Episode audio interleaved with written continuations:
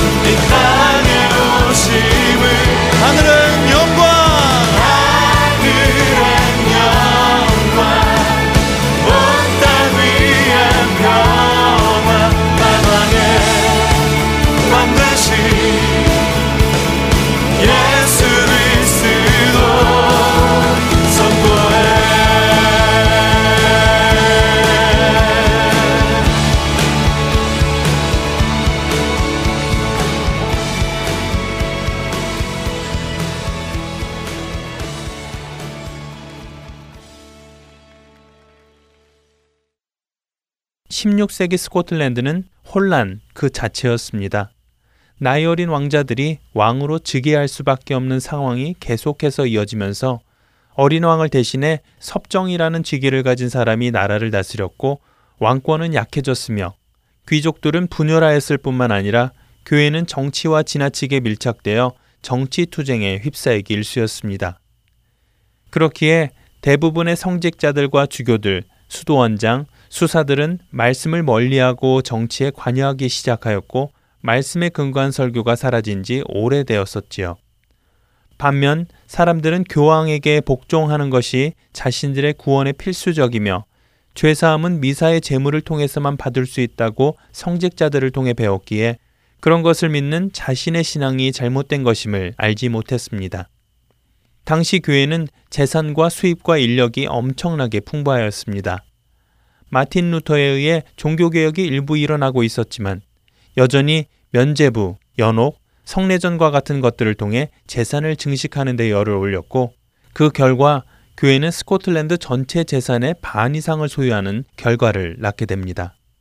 이로 인해 최정상의 사회 계급들은 수단과 방법을 가리지 않고 교회 재산을 좌우할 수 있는 자리를 차지하고자 혈안이 되었는데요. 귀족들과 성직자들이 밀접한 관계를 맺고 성직자들이 국가의 재정 및 정치 문제에 관여하면서 성직자들은 사람들의 신앙을 관리하고 지켜나가야 하는 본분을 잊고 돈과 정치에 더 심혈을 쏟게 됩니다. 성직자들의 문제는 여기에서 그치지 않았습니다. 도덕적으로도 아주 부패되어 있었죠. 당시 성직자가 되려면 순결을 서약해야 했었습니다. 하지만 순결을 서약하였음에도 불구하고 그들은 심각한 성적 타락에 빠져 대부분의 주교들 사이에는 사생아들이 많이 존재하였을 뿐만 아니라 사제들 사이에서도 성적 문란함이 만연하였습니다. 그런 가운데 교회의 부패를 지적하고 개혁이 일어나야 한다는 위클리프와 존 후스의 개혁 사상이 스코틀랜드에 들어오게 되면서 또한 윌리엄 틴테일에 의해 일반 사람들이 읽을 수 있는 신약 성경이 유포되기 시작하면서 자신들의 비리가 세상에 폭로되어질 것에 대한 위협을 느낀 성직자들과 정치가들은 개혁을 일으키고자 하는 사람들을 잡아 박해하기 시작합니다. 성경을 전하는 사람들을 개신교라는 혐의로 잡아들였고 스코틀랜드 의회에서는 성경 읽기를 금지하는 법률이 통과되었을 뿐만 아니라 윌리엄 틴테일이 번역한 신약 성경을 절대로 보면 안 되는 책으로까지 지정합니다. 또한 복음을 전하다 발각된 사람들은 교회에 의해 핍박받거나 처형까지 당하게 되었습니다. 그러나 부패한 성직자들과 정치가들의 이런 노력에도 불구하고 놀랍게도 16세기 중반 스코틀랜드의 국교가됨이 포고되어지는데요. 당시 스코틀랜드의 종교개혁은 독일과 스위스, 영국의 종교개혁보다는 늦게 이루어졌지만 스코틀랜드의 종교개혁은 그 어느 나라들의 종교개혁보다도 세밀하게 이루어졌고 성경에 근거한 교회 정치를 수립하였을 뿐만 아니라 나라와 국민들 전체에게 신앙적 변화를 많이 일으켰습니다.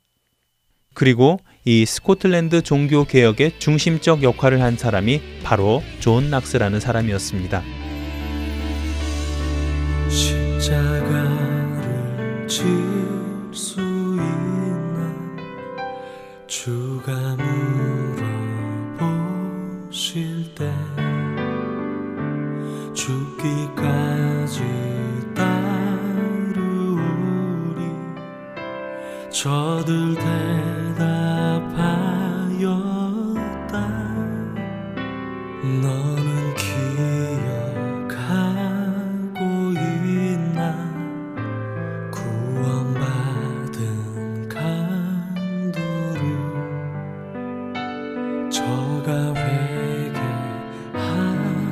회개하였을 때 낙원 허락 받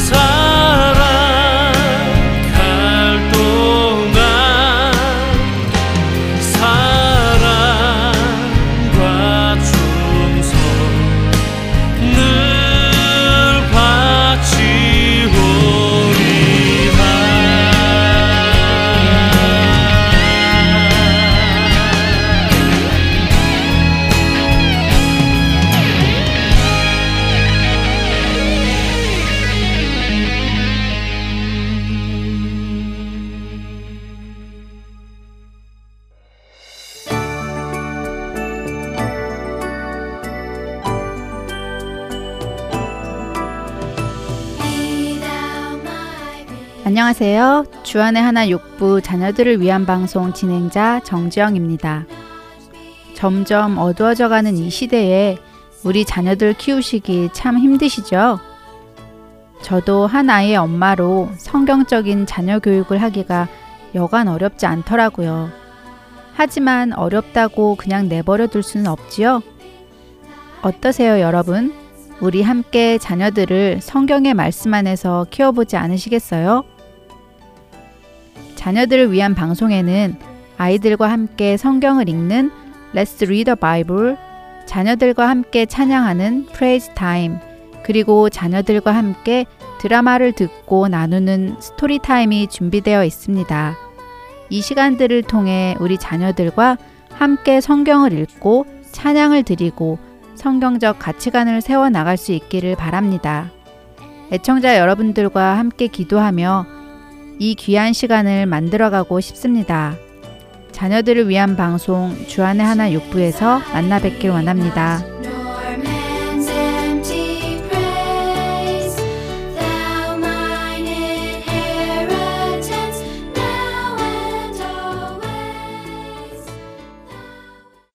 이어서 김경환 목사께서 진행하시는 요한복음 강해 함께 하시겠습니다.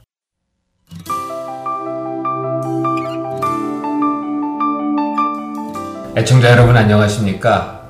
요한복음 강의 22번째 시간입니다. 에, 오늘은 요한복음 8장 전체를 좀 알아보겠습니다. 제목은 어, 제2의 출애굽입니다. 어, 8장의 구조를 보면 크게 두 부분으로 나뉘어져 있죠. 8장 1절에서 이제 11절에는 가늠한 여인에 대한 사건이 아, 담겨 있습니다. 그리고 8장 12절부터 이제 마지막 절까지는 이제 예수님과 이제 바리새인들 간의 그야말로 치명적 논쟁을 기록하고 있습니다. 먼저 가늠한 여인에 대해서 이제 알아보겠습니다. 예, 5절에 보니까 모세는 율법에 이러한 여자를 돌로 치라 명하였거니와 선생은 어떻게 말하겠나이까? 예, 이렇게 바리새인들이 예수님에게 묻고 있습니다. 어, 7장에서 예수님은 이제 예루살렘으로 올라가고 이제 8장에서는 예, 감남산으로 갔다가 예, 다시 성전으로 들어옵니다. 그러니까 8장은 예수님이 성전에서 말씀하는 내용이라고 보면 되겠습니다. 예수님이 성전에 들어가실 때 서기관과 바리새인들이 가늠하다 현장에서 잡힌 여자를 끌고 와서 가운데 세웁니다. 그리고 구약의 율법을 들이대면서 예수님에게 물었습니다. 그게 바로 5절입니다. 모세는 율법에 이러한 여자를 돌로 치라 명하였거니와 선생은 어떻게 말하겠나이까. 자, 서기관과 바리새인들의 질문은 예, 다음에 두 말씀에 근거한 것입니다. 레위기 20장 10절에 보니까 누구든지 남의 아내와 간음하는 자, 곧 그의 이웃의 아내와 간음하는 자는 그 간부와 음부를 반드시 죽일지니라 이렇게 되어 있고요. 신명기 22장 22절에 보면 어떤 남자가 유부녀와 동침한 것이 드러나거든 그 동침한 남자와 그 여자를 다 죽여 이스라엘 중에 악을 제할지니라. 바리새인들이 했던 이야기와 이 레위기 신명기에 나오는 이 말씀과 여러분들이 한번 비교해 보셔야 합니다. 자, 바리새인들의 질문과 그리고 그들이 인용한 두 구절을 비교해 보면 바리새인들의 질문이 이 구약의 말씀을 살짝 왜곡시켰다는 것을 알 수 있습니다. 첫째는 가늠한 자는 남의 아내와 동침하는 경우인데 이런 경우 남자와 여자를 다 죽이라고 했습니다. 그런데 저들은 여자만 데리고 왔습니다. 왜곡시킨 거죠. 자, 둘째는 가늠한 경우에는 보통 현장에서 법을 집행하기로 되어 있습니다. 근데 그들은 그 여인을 예수님에게 데리고 왔습니다. 이것도 율법을 살짝 왜곡시킨 겁니다. 셋째로 이 말씀에는 이제 가늠한 여자를 돌로 쳐서 죽이라는 명령은 없습니다. 다만 죽이라고만 되어 있습니다. 그런데 저들은 율법의 일부를 왜곡시켜서 돌로 치라 명하였거니와 라는 강렬한 단어까지 사용했습니다. 자, 물론 돌로 쳐서 죽이는 경우도 있기는 합니다. 신명기 22장 21절 그리고 23절에서 24절에 나타나 있는데 약혼한 처녀가 어떤 남자와 통간했을 때 돌로 쳐서 죽이라 이렇게 되어 있습니다. 여러분 무엇을 말해 주는 것입니까? 예, 서기관과 바리새인들은 가늠한 여인을 심파하려는 의도는 없었던 것입니다. 저들은 이 여인을 믿기로 예수님을 시험하고자 하는 의도가 있었음을 알 수 있습니다. 즉 서기관들과 바리새인들이 심판하려는 대상은 여인이 아니라 바로 예수님이었던 것입니다. 자, 얼핏 보면 예수님은 이런 바리새인들 그리고 서기관들의 트랩에 완전히 걸려든 것처럼 보입니다. 왜냐하면 이 상황에서 만약 예수님이 여자를 죽이라고 하면 로마에 도전하는 것이 되겠죠? 또 만약 용서하라고 하면 예수님은 율법을 어기는 자가 되는 것입니다. 아주 곤란한 상황에 처하게 된 겁니다. 자, 그때 예수님은 이 상황에서 어떻게 하십니까? 예수님은 몸을 구부리고 손가락으로 무엇인가를 이렇게 바닥에 쓰고 있었다고 되어 있습니다. 자, 무엇을 쓰셨는지 성경이 기록하고 있지 않습니다. 성경이 기록하는 것은 그리고 나서 예수님은 자신의 몸을 일으키면서 이런 말씀을 하셨습니다. 너희 중에 죄 없는 자가 먼저 돌로 치라. 이렇게 말씀하셨습니다. 자, 그런데 이 말씀을 들은 이 군중들 그리고 바리새인 서기관들은 이 말씀을 듣고 양심의 가책을 느껴 어른들로 시작해서 젊은이까지 하나씩 하나씩 이 자리를 떠나갑니다. 그들은 양심의 가책을 느꼈다고 합니다. 그들이 정죄하는 여인의 모습이 바로 자신들의 모습이라는 사실을 깨닫게 된 것이지요. 자, 이제 군중들은 떠나가고 여인과 예수님은 일대일로 대면합니다. 군중 속의 여자가 아니죠. 이제는 예수님 앞에 여자로 서 있습니다. 여기에서 요한은 대조되는 이 두 그림을 독자들에게 제시하고 있습니다. 10절, 11절입니다.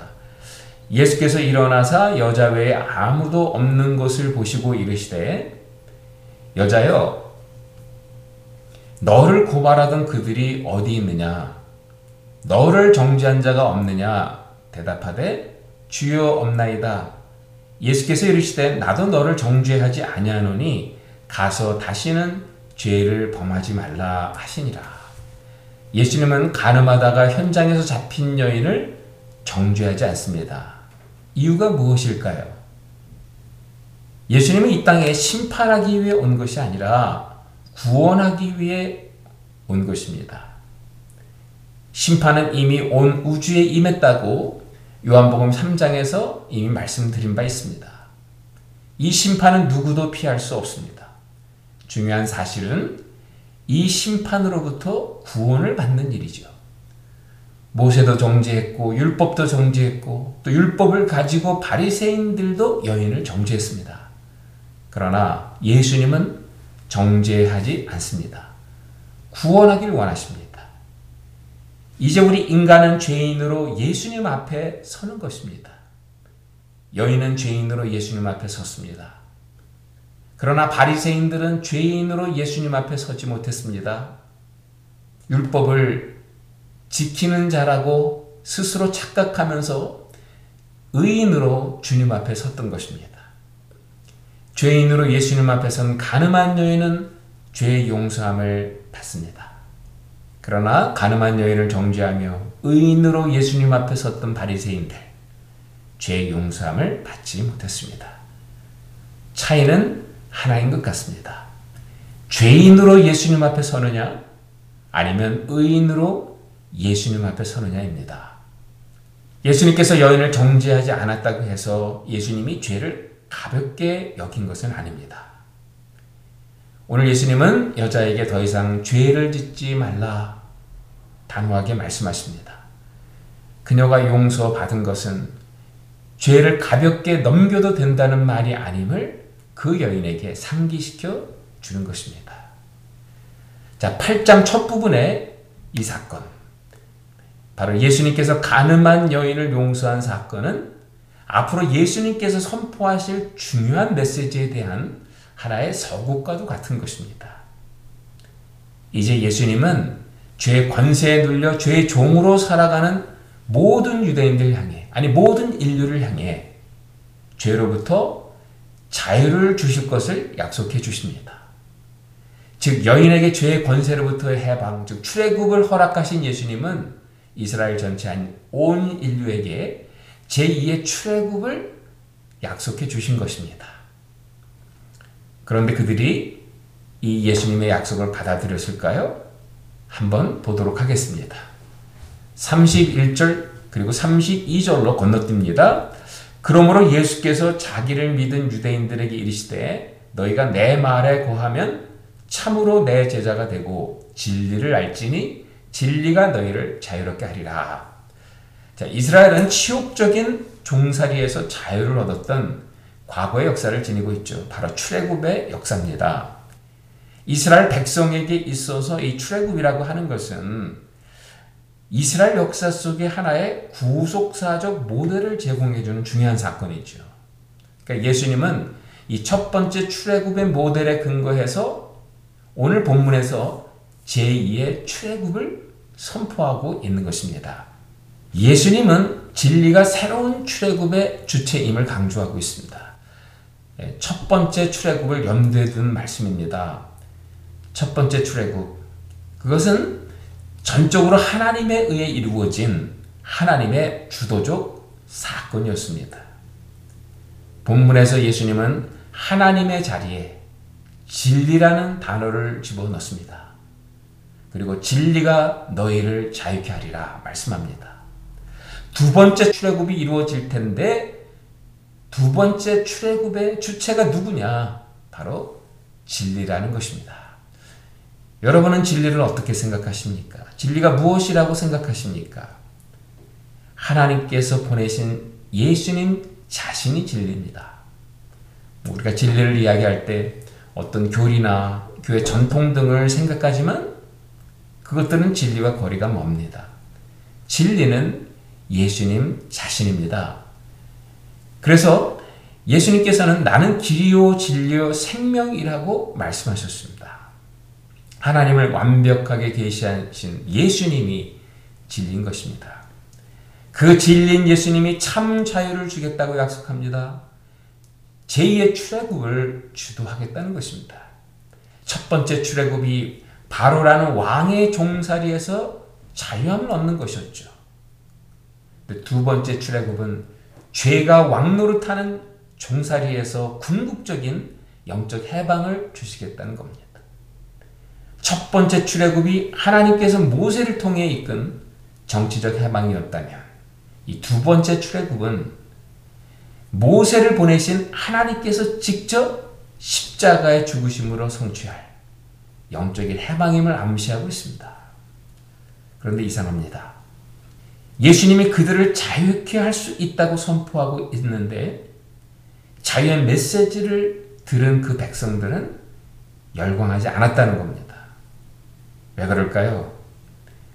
왜냐하면 그들은 자신들의 묶임을 보지 못하고 있기 때문입니다. 너무 오랜 세월 동안 다른 나라의 지배 아래 사는 것에 익숙해진 나머지 자신들이 묶여 있는 상태라는 것을 깨닫지 못하고 있어요. 네, 그렇지 않습니까? 너무 오랜 세월 동안 다른 나라의 지배 아래 사는 것에 이미 익숙해져 버렸습니다. 그런 경우 자신들이 묶여 있는 상태라고 하는 것을 깨닫지 못하는 경우가 많습니다. 바로 이스라엘 백성들이 그러했다는 겁니다.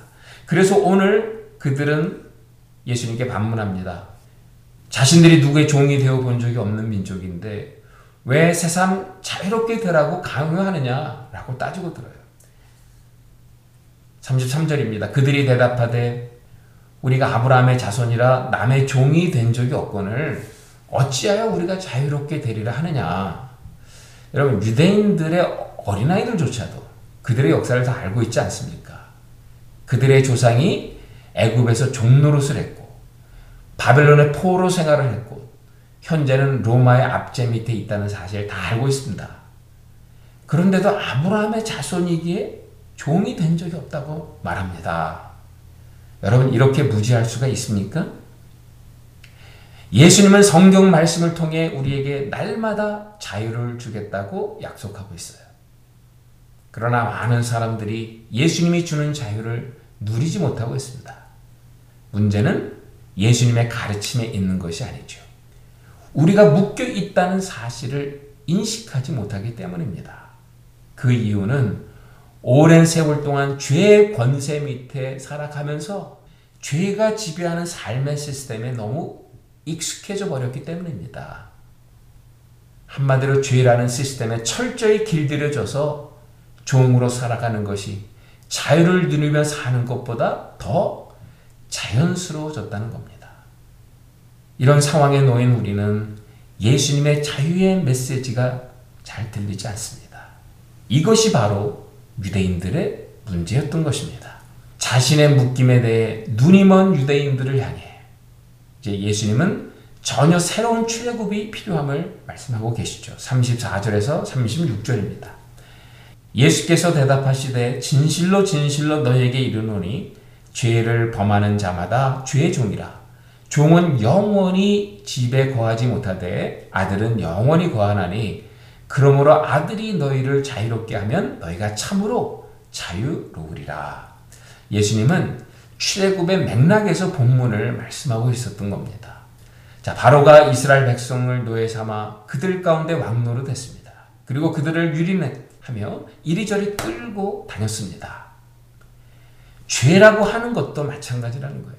죄라고 하는 것도 인간을 자기 노예로 삼아서 그들 안에 들어가 왕노릇을 합니다. 그리고 그 인간들을 파멸과 죽음으로 몰고 가는 권세라는 겁니다. 이스라엘 백성들이 자기의 힘으로 바로의 손에서 벗어날 수 없었던 것처럼 죄를 지은 인간들 역시 죄의 권세에서 아무도 빠져나올 수 없었습니다. 그래서 우리 인간에게 필요한 것이 바로 출애굽이라는 것입니다. 출애굽의 역사 속에 나타난 폭발적인 하나님의 능력, 그 능력으로만 죄의 종으로부터 자유할 수 있다는 것입니다. 자, 그렇다면 예수님이 제2의 출애굽을 통해 약속한 폭발적인 능력은 과연 무엇일까요? 애굽에 내린 열 가지 재앙일까요? 홍해가 갈라지는 기적의 역사일까요? 다 아닙니다. 출애굽을 통해 약속한 하나님의 폭발적인 능력 그것은 예수님 자신이 인자로서 십자가에 매어 달리는 것입니다. 28절입니다. 이에 예수께서 이르시되 너희가 인자를 든 후에 내가 그인 줄을 알고 또 내가 스스로 아무것도 하지 아니하고 오직 아버지께서 가르친 대로 이런 것들을 말하는 줄도 알리라. 인자의 들림이 하나님께서 허락하실 출애굽의 능력이라는 거예요. 여러분 예수님은 지금 이상한 능력을 말씀하고 있습니다. 유대인들이 보통 하나님의 능력이라고 여기는 영역, 그 영역에서 완전히 벗어난 능력을 말씀하고 있어요. 인자가 들린다는 것은 하나님이 십자가에 못 박혀 죽는 일입니다. 그것도 유대인들이 저주로 생각하는 나무에 매어 달려 죽는 일입니다. 로마인들이 생각하는 힘없는 자의 고통스러운 죽음인 것이죠. 헬라 사람들이 가장 어리석게 생각하는 십자가의 죽음인 것입니다. 그런데 그렇게 저주스럽고 무능하고 어리석은 십자가에 하나님이 죽는 죽음이 바로 예수님이 약속한 출애굽의 능력이라고 합니다. 왜 그렇습니까, 여러분? 바로 십자가의 죽음은 죄로 인해 죽을 수밖에 없는 인간을 대신해서 하나님이 친히 죽는 죽음이기 때문입니다. 바로 첫 번째 6월절 사건에서 어린 양의 피가 이스라엘을 죽음의 재앙으로부터 구원하지 않았습니까? 이제 두 번째 6월절 사건. 예수님이 십자가에 흘릴 피로 말미암아 이 세상을 구원할 사건인 것입니다. 인간 세상은 이미 죄의 권세에 사로잡혀 있는 죄가 왕노릇하는 세상입니다. 그래서 이 세상 속에 살아가는 인간은 죄의 노예로 죽어갈 수밖에 없습니다. 그런데 죄의 권세가 지배하는 이 세상에 예수님이 들어오신 것입니다. 그리고 우리들을 위해 대신에 죄의 권세 밑에 스스로 들어가셔서 우리의 모든 죄의 값을 치르셨던 겁니다. 그러나 안타깝게도 유대인들은 예수님께서 약속하신 이 자유를 받아들이지 않습니다. 왜 그럴까요? 그들은 자신들이 아브라함의 혈통이기에 종이 아니라고 착각했던 것입니다. 그런 유대인들에게 제2의 출애굽은 일어나지 않았습니다. 이제 예수님은 아브라함의 혈통을 자랑하는 유대인들을 향해 결정적인 말씀을 선포하십니다. 만약 너희들이 진정한 아브라함의 자손이라면 아브라함이 행한 일을 행해야 된다. 라고 말씀합니다. 8장 39절입니다. 아브라함이 행한 일 중에 가장 중요한 일은 하나님을 믿는 것입니다. 아브라함은 믿음의 조상입니다. 믿음의 조상으로서 그는 하나님을 믿는 일을 행했습니다. 그렇다면 아브라함의 자손인 저들도 마땅히 하나님을 믿어야 된다는 것입니다. 하나님을 믿는 것은 무엇인가? 바로 하나님께서 보내신 일을 믿는 것입니다. 진리인 예수님을 믿는 것입니다. 그런데 저들은 예수님을 믿지 않았던 것입니다. 예수님은 아브라함의 혈통으로서 진리인 자기를 믿어야 되는 두 가지 근거를 마지막으로 말씀하십니다. 첫째는 아브라함도 예수님의 때를 보고 기뻐하였기 때문입니다. 8장 56절입니다. 너희 조상 아브라함은 나의 때 볼 것을 즐거워하다가 보고 기뻐하였느니라. 진리를 선포하는 예수님을 향해 폭도로 변한 유대인들과는 대조적인 그림이죠. 유대인들은 예수님을 보며 화가 머리끝까지 뻗친 반면에 그들의 믿음의 조상 아브라함은 예수님의 때를 보고 기뻐했다고 합니다. 이 구절에서 때라는 표현은 대부분 메시아가 도래하는 때를 의미한다고 앞에서 설명했습니다. 그러니까 아브라함은 약속으로 받은 말씀을 믿고 그의 씨를 통해 메시아가 도래할 것을 믿음의 눈으로 보게 된 것입니다. 그때 그는 한없이 기뻐했다는 뜻입니다. 즉 성전에 서서 지금 이 메시지를 선포하고 있는 예수님이 아브라함이 기다리던 메시아였다는 것입니다. 그 메시아를 보면서 감격했다는 말씀을 하고 있는 겁니다. 그러나 아브라함의 후손들은 예수님의 때를 기뻐하지 않았습니다. 아브라함의 모든 축복이 메시아로 온 예수님 한 분을 통해 성취되었는데 그 약속의 성취를 보지 못했던 것입니다. 바로 아브라함이 믿었던 그 메시아가 지금 그들 가운데 서 있는데도 그를 받아들이지 못합니다. 오히려 광분한 폭도로 변하여 그를 애워싸고 죽이겠다고 유혹하고 있습니다. 결국은 유대인들은 아브라함의 혈통이었으나 제2의 출애굽의 기회를 스스로 걷어차고 만 것입니다. 아브라함의 혈통이 된 것을 자랑으로 삼던 유대인들에게는 충격이었습니다. 아브라함의 혈통이기에 그들은 자신들이 하나님의 구속사의 중심에 있다고 생각했었습니다. 하나님의 구속사의 중심에 있기에 그들은 이 세상의 빛이라고 생각했었습니다. 그런데 예수님은 말씀합니다. 이제 이스라엘은 더 이상 하나님의 구속사의 중심에 있지도 않다는 것입니다. 그들은 더 이상 이방을 비추는 세상의 빛이 아니라는 것입니다. 오히려 참빛인 예수님을 거부한 그들은 어둠의 자식이었다고 말씀하는 것입니다. 오늘날 이스라엘 문제가 교회 안에서 논쟁거리가 되고 있습니다. 그들의 가장 중요한 오류는 바로 본문 말씀에 대한 왜곡된 해석에서 비롯되었다고 봅니다. 아브라함에게 약속된 이 말씀들은 이미 예수님 안에서 다 이루어졌습니다. 또 앞으로도 예수님 안에서 이루어질 것입니다. 본문에서 예수님이 단호하게 말씀했듯이 새 이스라엘은 예수님의 십자가의 죽으심과 부활을 믿음으로써 새로 태어난 영적인 이스라엘을 의미합니다. 예수님이 구약의 이스라엘을 대신하여 이스라엘을 소명을 완성하고 그분을 중심으로 한 새로운 이스라엘을 시작했기 때문입니다. 그러나 요즘 많은 교회들이 이스라엘을 지나치게 강조한 나머지 이스라엘이라는 민족과 국가를 구속사의 중심에 놓는 경우를 보았습니다. 이스라엘의 축복을 부각시키면서 예수님 십자가의 위에서 이미 이룬 종말의 축복을 소홀히 여기는 경우도 보았습니다. 예수님이 이룬 일들의 진정한 의미를 놓쳐버렸기 때문이라고 생각합니다.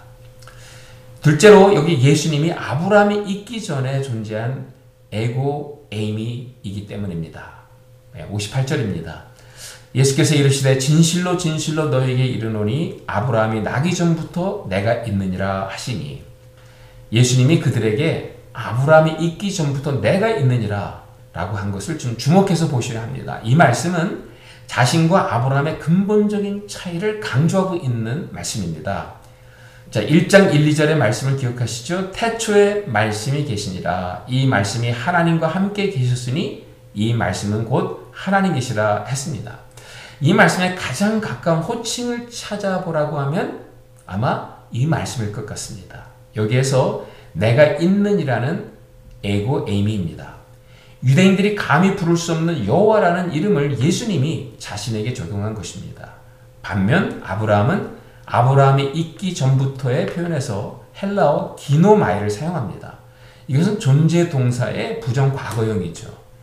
기노마이, 즉 창조되다 혹은 태어났다의 의미를 띠고 있어요. 그러니까 이 말씀은 아브라함이 태어난 존재였음을 강조하는 표현입니다. 아브라함은 태어난 존재, 즉 하나님의 피조물에 불과했지만 예수님 자신은 영원부터 존재했던 창조주라고 말씀하는 겁니다. 이러한 근거에서 유대인들이 잘못된 믿음을 가졌다는 것을 예수님은 보여주고 있습니다. 자, 예수님과 유대인들과의 논쟁의 마지막 부분을 보면서 저는 한 가지 사실을 깨닫게 되었습니다. 진리는 자신의 코스와 방향이 있다는 겁니다. 진리는 철로를 가는 기차처럼 정해진 코스를 갑니다. 우리가 진리를 믿는다는 것은 그 진리의 기차에 올라타는 것이 아닌가 생각합니다. 예전에 살던 집 근처에 철로가 있었습니다. 새벽 2시만 되면 화물차가 동네를 지나가면서 막 경적을 울렸습니다.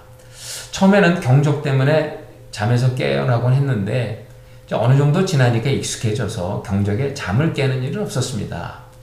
그런데 바로 이웃집에서 개 두 마리를 키우기 시작했어요. 새벽 2시에 기차가 지나가면서 경적을 울리면 이 개들이 지저대기 시작해서 동네 사람들이 잠을 자지 못하는 일이 벌어졌습니다. 어느 날 새벽 2시가 되어 경적이 요란하게 울렸는데도 이상하게 개 짖는 소리가 들리지 않았습니다. 날이 밝아서 이웃들에게 물어보니까 개가 지나치게 시끄럽게 지저대서 동네 사람들을 불편하게 만든다라고 하면서 예, 관리실에서 개를 데려갔다는 것입니다. 개가 짖어도 기차는 간다는 말이 있는데 이 말의 뜻을 알게 되었습니다. 누가 뭐라고 해도 진리가 싫다고 진리에 대해 이러쿵 저러쿵 말을 해도 진리는 오늘도 정해진 길을 간다는 것입니다. 예수님은 진리입니다. 진리인 예수님에게는 정해진 길이 있습니다. 남의 손에 끌려가는 십자가의 길 같이 보이지만 사실은 예수님 스스로 정한 길을 가고 있다는 사실을 우리는 알아야 합니다. 그럼 우리는 어떻게 하면 되겠습니까? 우리는 그 예수님을 믿고 따라가기만 하면 됩니다. 네, 오늘은 여기까지 하겠습니다. 그러면 애청자 여러분 안녕히 계십시오. 다음 주에 뵙겠습니다.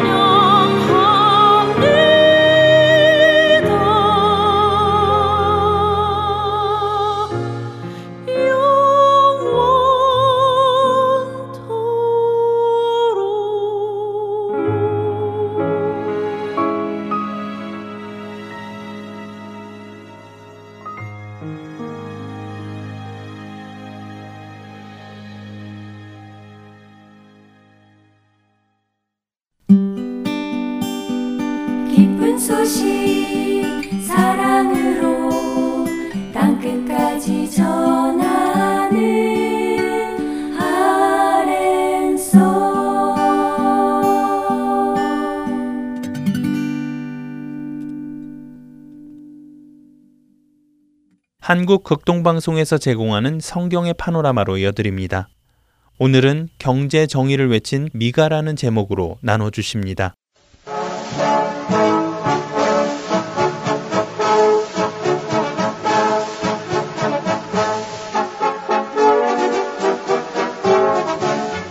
성경의 파노라마 성경의 파노라마 이 시간을 통해서 성경의 전체적으로 큰 흐름 살펴보시기 바랍니다. 노후호 목사님이십니다. 목사님 안녕하세요. 반갑습니다. 김성윤입니다.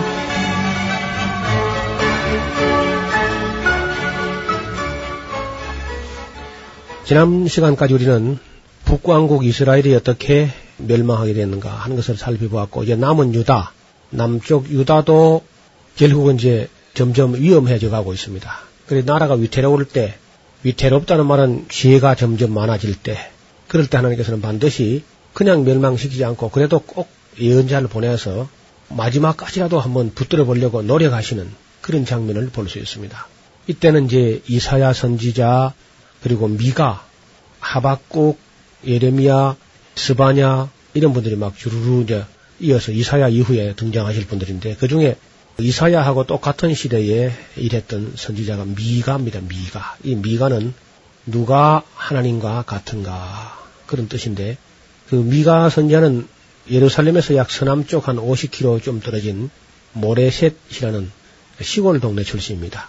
그러면서 미가는 이사야하고 비슷한 보조를 맞추면서 주제가 비슷한 데가 있습니다. 특히 그 겸손한 자세로 하나님을 섬겨야 한다 하는 그런 메시지가 두드러지게 나타나고 있고 좀 쉬운 말로 하면 미가는 경제 정의를 부르짖은 그런 선지자지요. 요즘 참 필요한 선지자입니다. 그렇죠. 아마 미가 선자가 요즘에 우리 한국 교회를 보고 할 말이 참 많을 거예요. 우리 음. 한국 사회를 보고도 경제 정의. 참이 놀랍지 않습니까? 성경이 지금부터 2,500년 전에 예. 그때 벌써 경제 정의에 대해서 음. 이렇게까지 치밀한 말씀을 하신 거 보면 놀랐습니다. 그리고 미가는 이스라엘 사람들에 해서 유다 사람들에 해서 자세히 들으라.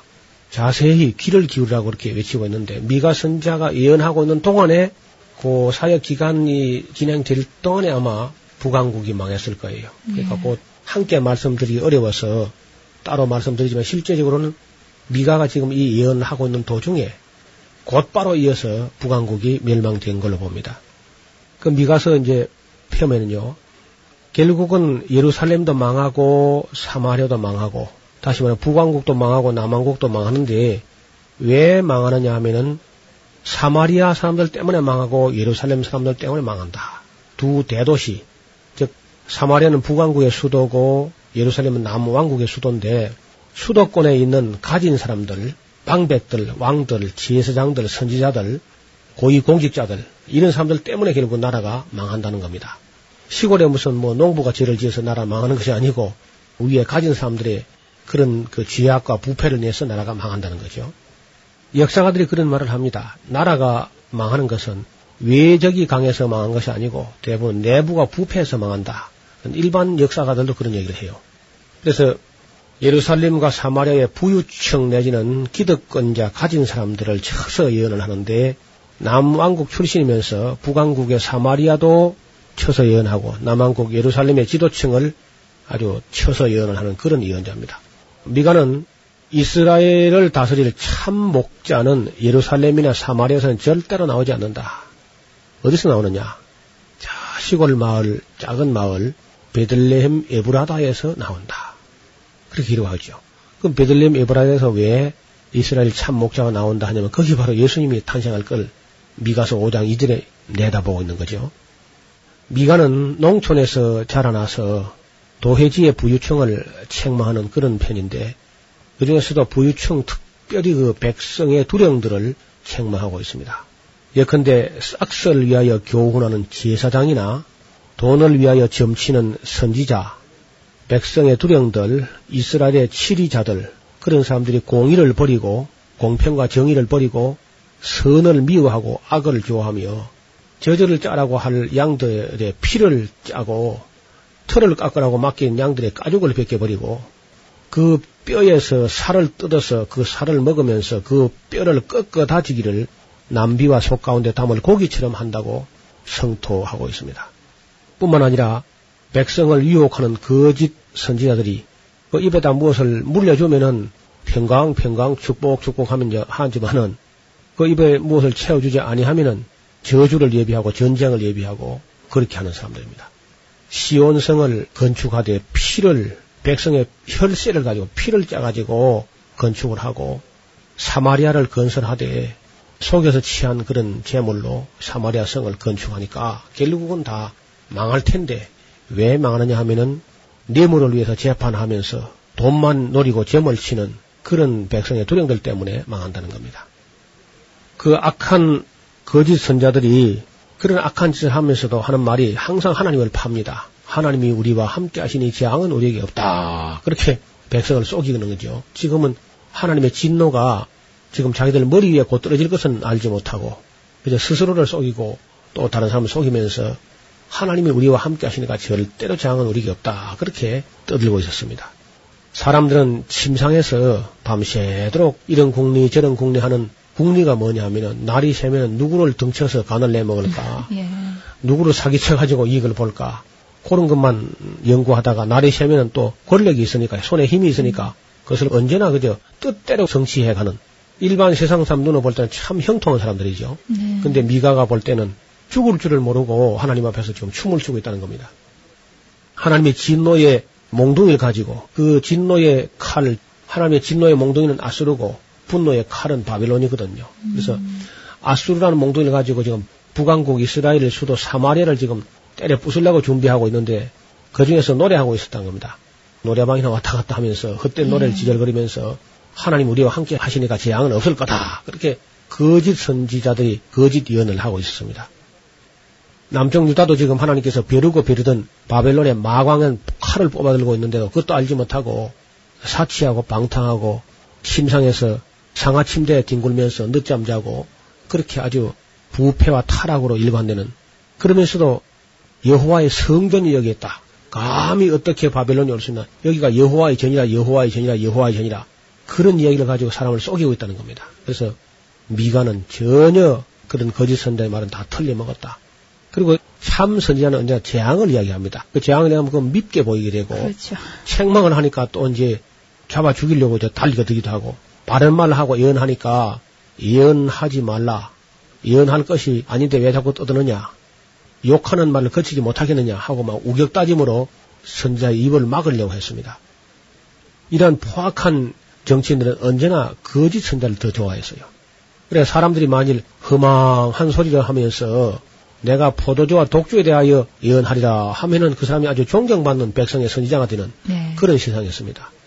그래서 뭐 포도주하고 독주에 대해서 무슨 뭐 칵테일 만드는 걸 떠들면은 거짓 선자들 중에서 존경받는 선자가 될 정도로 예. 정치인들은 그저 거짓말을 좋아합니다.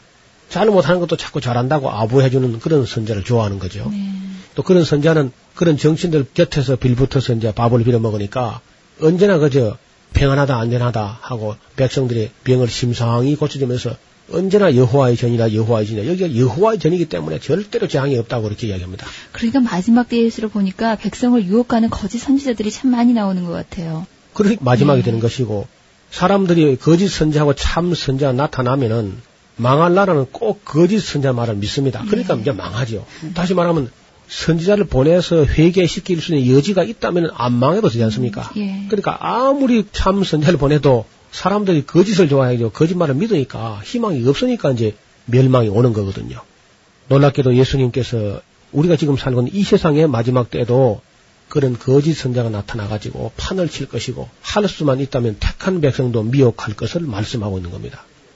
그래서 대개 성도들이 달콤한 말을 해주면은 뭐든지 그저 잘 되고 잘 되고 만사가 형통하고 뭐 복 받고 이런 것만 말해주면 위선 달게 들릴지 모르지만은 나중에 거짓 선자들이 바로 그렇게 나올 때에 쏘을 수도 있다는 겁니다. 그래서 오히려 하나님 말씀 의지해서 바른 말을 해주는 선지자, 자기들 정말 사랑하는 마음을 가지고 책망해주는 선지자, 이런 사람들이 참 선지자인데 사람들은 그저 책망하면 감정이 좋지 않으니까 기분이 나쁘니까 피해가지고 좋은 말, 그저 달콤한 말 한쪽으로 끌려다니고 유혹되고 하면 반드시 쏘을 날이 올 겁니다.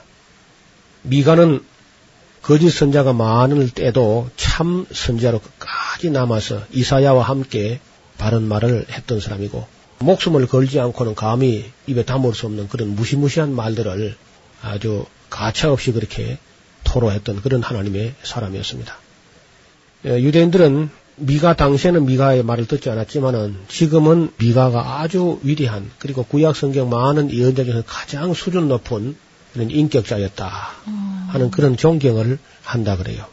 예, 그리고 미가서의 이 뒷부분 있는 부분들을 유대인들은 매년 속죄일 때 7월 10일 속죄일 때 이 미가서를 즐겨서 읽는다고 그렇게 말합니다. 우리는 그 미가가 외치던 그 시대를 나중에 이사야서를 또 같은 시대니까 공부하게 되면은 미가가 일하던 시대에 이사야가 함께 협력하여 일하던 시대에 백성들이 얼마나 타락을 했는지 정말 하나님께서는 한없는 은혜를 베풀어 주시는데 은혜가 위험한 것이 말입니다. 은혜를 베풀어 주면은 자기들이 잘해서 가지고 복 받는 줄 알고 있는 거예요. 죄를 용서해 하나님의 긍휼을 갖다가. 예. 그래서 악한 일에도 징벌이 속히 실행되지 아니하니까 인생들이 죄를 범하기에 마음이 담대해졌다. 좀 쉬운 말로 하면 하나님께 자꾸 봐주니까 간덩이가 자꾸 커지는 거예요. 그래가지고 나중에는 걷잡을 수 없는 데까지 가요. 그래서 참 잘못할 때 이렇게 따끔따끔하게 하나님이 오히려 때렸으면은 그렇게까지 안 갔을 것 아닌가. 오히려 그저 하나님의 자비하심을 그들이 세교권으로 만들고 그리스도의 은혜를 세교권으로 만들었던 것처럼 유대인들은 하나님의 오래 참으신가 자비하신가 긍휼을 멸시하다가 결국은 바벨론이라는 칼을 또 받아들이게 되는 그런 슬픈 역사가 북왕국 이스라엘 역사하고 또 남왕국 유다 역사로 이어지고 있는 것입니다. 성경의 파노라마 지금까지 노우호 목사님이셨습니다. 목사님 고맙습니다. 감사합니다. 김성윤이었습니다.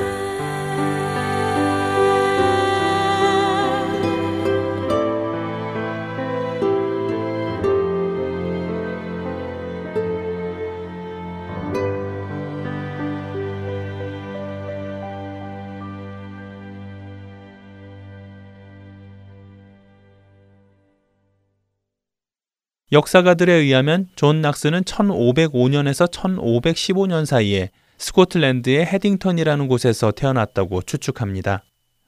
그는 어려서부터 카톨릭 신앙으로 양육되었을 뿐만 아니라 헤딩턴의 프란체스코 수도원에서 수사로 교육을 받았고 글라스고우 대학과 세인트 앤드루스 대학에서 공부를 했지요. 그 후 카톨릭 신부로 활동을 하며 때로는 공증인으로 때로는 귀족 자제들의 개인 교사로 활동을 하였었는데요. 그 가운데 낙스는 제롬과 어거스틴의 책을 읽으면서 로마 교회의 잘못된 점을 보게 되었고 자신의 생애에서 가장 큰 영향을 끼친 조지 위셜트를 만나게 됩니다. 조지 위셜트는 마틴 루터의 신앙을 이어받아 사람들에게 열심히 복음을 전하는 사람이었습니다. 낙스는 그가 전하는 말씀을 통해 예수 그리스도의 복음을 제대로 알게 되었지요. 또한 스코틀랜드에 종교 개혁이 일어나야 한다는 그의 진지한 설교는 당시 카톨릭 사제였던 낙스의 신앙에 큰 변화를 일으키게 되는데요. 그 변화를 통해 그는 하나님 말씀의 바탕을 둔 초대 교회의 참된 개념을 가진 교회를 스코틀랜드에 세우려는 꿈을 꾸며 위셜트를 도와 함께 사역을 하게 됩니다. 하지만 조지 위셜트는 1546년 3월 복음을 전한다는 이유로 잡혀 세인트 앤드류라는 곳에서 순교를 당하게 되는데요. 순교를 당한 위샤트를 통해 자신의 신앙을 확고히 점검하던 존 낙스는 때마침 세인트 앤드류에서 대학 교수들과 대중 앞에서 첫 설교를 하게 됩니다. 그리고 그는 용감하게 로마 교회의 잘못된 교리와 교황들의 문란함을 예로 들며 종교의 개혁을 피력하게 되지요. 이 설교를 통해 많은 사람들이 스코틀랜드에 개혁이 일어나기를 바라며 일어섭니다. 그러나 스코틀랜드 정부는 프랑스의 지원을 받아 낙스를 포함한 가담자들을 모두 포로로 잡습니다. 그리고 낙스는 19개월간을 영국 함대 중 노트르담이라는 호에서 노젓는 노예로 일을 하게 되지요. 그 배에는 대략 300명의 노예가 노를 젓고 있었는데요. 그들은 모두 사슬에 묶여 밤에는 의자에 묶인 채 잠이 들었고 낮에는 뜨거운 태양, 비, 바람, 추위에 시달리지 않으면 안 되었습니다. 배를 수선하거나 청소를 할 때 혹은 겨울에는 오두막에서 잠을 잘 수 있었는데 육체적으로 뿐만 아니라 정신적으로도 갖가지 곤경을 당해야 했습니다. 이러한 절망적 상황에서도 낙스는 하나님의 부르심을 잊지 않았습니다. 그는 자신이 그곳에서 인생을 마감하게 되는 것이 아니라 하나님께서는 언젠가 자신을 쓰시기 위한 훈련을 시키신다고 믿었습니다. 그리고 그의 믿음은 맞았습니다. 당시 이 함대는 영국 해적들의 침략을 방어하는 것이 주 목적이었지만 침략이 아주 적었던 겨울에는 본거지인 낭트에 주둔하며 정비를 할 수 있었는데요. 이 시기에 낙스는 낭트 주위에 살고 있는 프랑스 개혁주의자들을 만나게 되고 그 가운데 그는 당시 급속도로 퍼져나가는 장칼뱅의 개혁주의를 접하게 되면서 칼빈의 신앙을 많이 배우게 됩니다. 그리고 1549년 낙스에게는 영국 정부의 교섭으로 극적으로 해방되는 놀라운 일이 일어납니다. 영국에서 낙스의 중요성을 깨닫고 포로 교환의 방법으로 그를 구해낸 것이죠. 청교도의 시작이었던 존 낙스의 이야기 다음 주에 계속해서 이어드리겠습니다. 구성과 진행에 김민석이었습니다. 여러분 안녕히 계세요.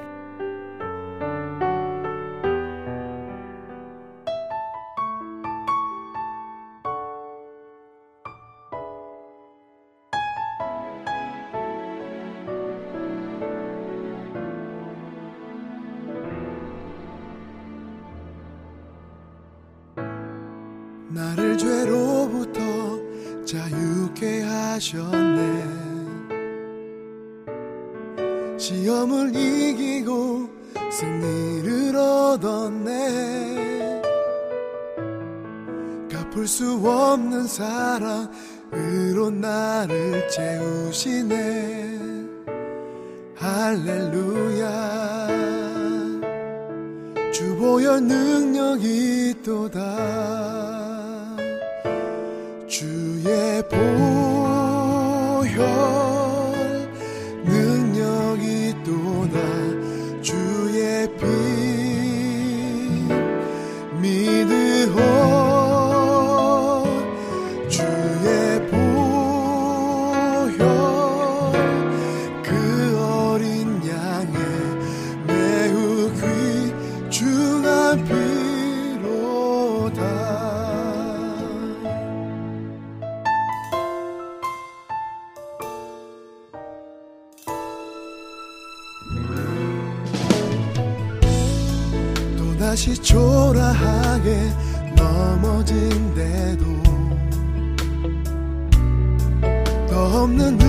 은혜와 이길 힘 주시며 갚을 수 없는 사랑으로 나를 채